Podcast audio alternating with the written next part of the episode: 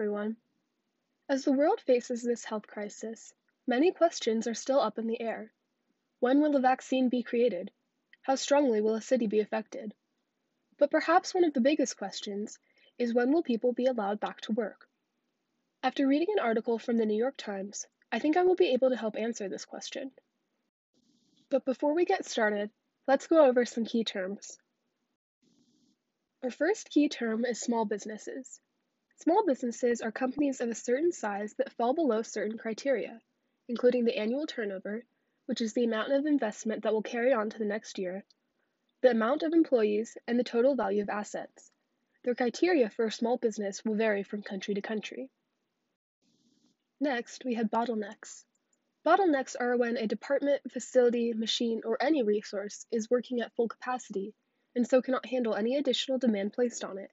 Bottlenecks then limit the productivity of associated resources. Our third and final key term is unemployment benefits. Unemployment benefits are part of a government program in which stipends are given to people who are unemployed through no fault of their own while they search for a new job. To qualify for unemployment benefits, you must register as unemployed and prove that you are currently looking for a new job. When I was reading the article from the New York Times entitled US is nowhere close to reopening the economy, experts say, there were two main passages that stuck out to me. The first passage stated Public health experts are beginning to make predictions about when coronavirus infection rates will peak. Economists are calculating when the cost of continuing to shutter restaurants, shopping malls, and other businesses, a move that has already pushed some 10 million Americans into unemployment, with millions more on the way, will outweigh the savings from further efforts to slow the virus once the infection curve has flattened out. This passage from the article is important to take note of, as it A. provides substantial numbers as to the growing amount of unemployed people in the US, B. shows the reason for that, and C. informs the reader that at a certain point, closing businesses for public safety will actually hurt more than help the general effort to slow the virus.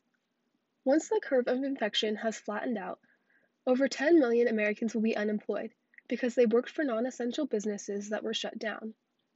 These businesses will then have lost money, so they may not be able to hire back all of their old workers. This still then leaves many people without jobs, which will only harm our economy.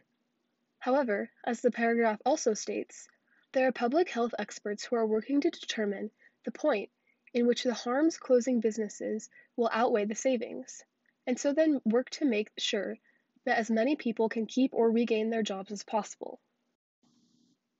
The other main passage that I found in this article states that while they wait for the infection rate to fall, policymakers will need to provide more support to workers who have lost jobs or hours and to businesses teetering on the brink of failure.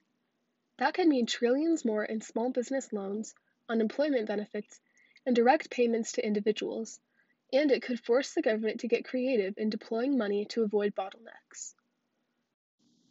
This passage also seemed important to me, as it outlines the things that the people in power will need to do in order to make sure that our economy stays afloat.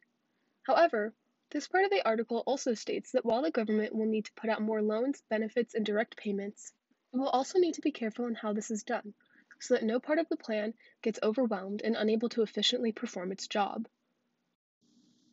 As I read through this article, there was one big question that really came to my mind.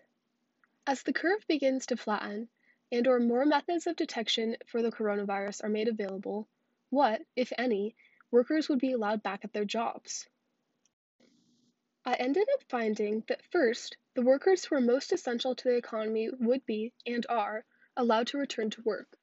This would include hospital workers, grocery store and pharmacy employees, and people in the transportation services, among others.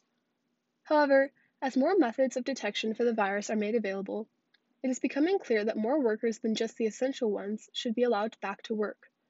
For instance, in areas where the risk of infection is low, some workers may be allowed back to their jobs.